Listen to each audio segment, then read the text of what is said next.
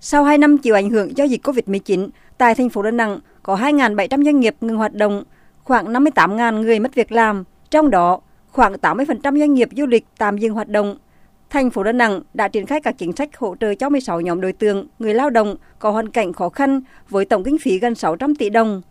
Tại buổi làm việc, ông Lê Văn Thanh, Thứ trưởng Bộ Lao động, Thương binh và Xã hội, đánh giá cao việc chính quyền thành phố Đà Nẵng đã chăm lo cho người lao động bị ảnh hưởng dịch COVID-19.